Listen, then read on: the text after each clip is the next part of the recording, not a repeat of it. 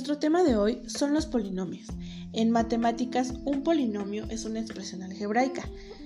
Son objetos muy utilizados en matemáticas y en ciencia.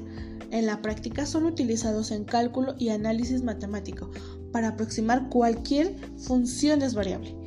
Las ecuaciones polinómicas y las funciones polinómicas tienen aplicaciones en una gran variedad de problemas, desde la matemática elemental y el álgebra hasta las áreas como la física, química, economía y ciencias sociales.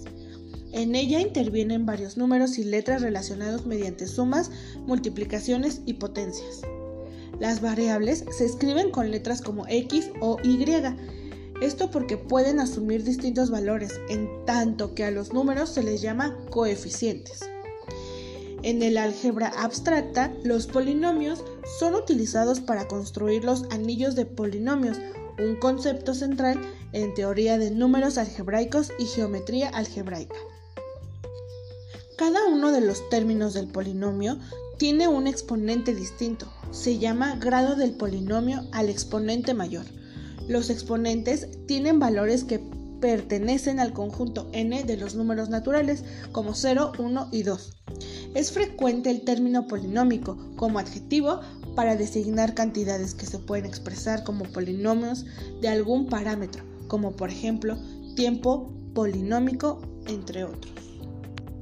También se dice que los polinomios están constituidos por un conjunto finito de variables, llamadas incógnitas, y constantes, llamadas coeficientes, con las operaciones aritméticas de suma, resta y multiplicación, así como también exponentes enteros positivos, que estos pueden ser de una o varias variables.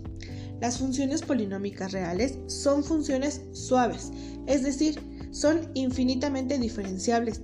Debido a su estructura simple, las funciones polinómicas son muy sencillas de evaluar numéricamente y se usan ampliamente en análisis numérico para interpolación polinómica o para integrar numéricamente funciones más complejas.